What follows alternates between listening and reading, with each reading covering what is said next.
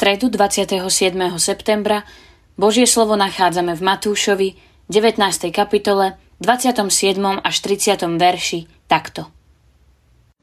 Vtedy mu Peter povedal, pozri, my sme opustili všetko a nasledovali sme ťa. Čo za to budeme mať?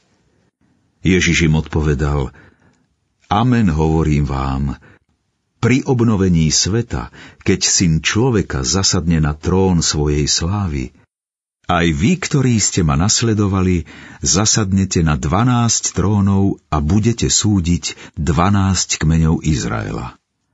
Každý, kto pre moje meno opustil domy, alebo bratov, alebo sestry, alebo otca, alebo matku, alebo deti, alebo polia, dostane stonásobne viac a bude dedičom väčšného života. Ale mnohí prví budú poslední a poslední prví. Čo budeme za to mať? Už malé dieťa neraz usilovne hľadá odpoveď na túto otázku, ktorá nás v rozličných obmenách sprevádza celým našim životom. Ak vyvinieme určitú aktivitu, ak sa vzdáme jedného na úkor druhého, ak sa do niečoho vložíme, potom nás často, ak nie vždy, práve odmena motivuje k väčším výkonom. To, čo dostávame, veľakrát určuje, či sa pre danú vec rozhodneme, či ponúkanú možnosť využijeme alebo nie. Stojí nám to za to, aby sme sa namáhali, vzdali sa svojej bezpečnej zóny a komfortu?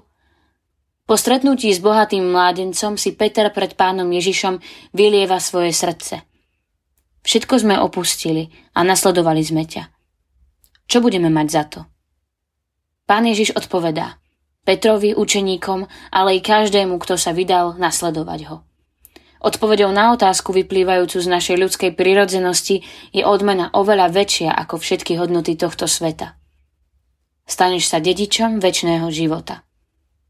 Dostaneš dar nevýslovnej a nevypočítateľnej ceny – to, čo Pán Ježiš prináša vo svojej osobe, je darom nad všetky dary. Práve to nás vedie k tomu, aby sme ho nasledovali nie z vypočítavosti, z túžby, aby nás iní obdivovali, či aby sme si budovali pominuteľné pomníky ľudskej slávy. Život viery, nasledovania a služby má byť svedectvom vďačnosti a lásky k tomu, ktorý sa pre nás obetoval a daroval nám väčší život. Pomodlíme sa. Bože, ďakujem Ti, že nám dávaš všetko z lásky, aby sme aj my dávali s láskou. Odpust nám, že často špekulujeme alebo s Tebou obchodujeme. Rozlievaj v nás lásku a konaj ju prostredníctvom nás. Amen. Dnešné zamyslenie pripravila Lívia Lichancová. Modlíme sa aj za cirkevný zbor Svetý Peter.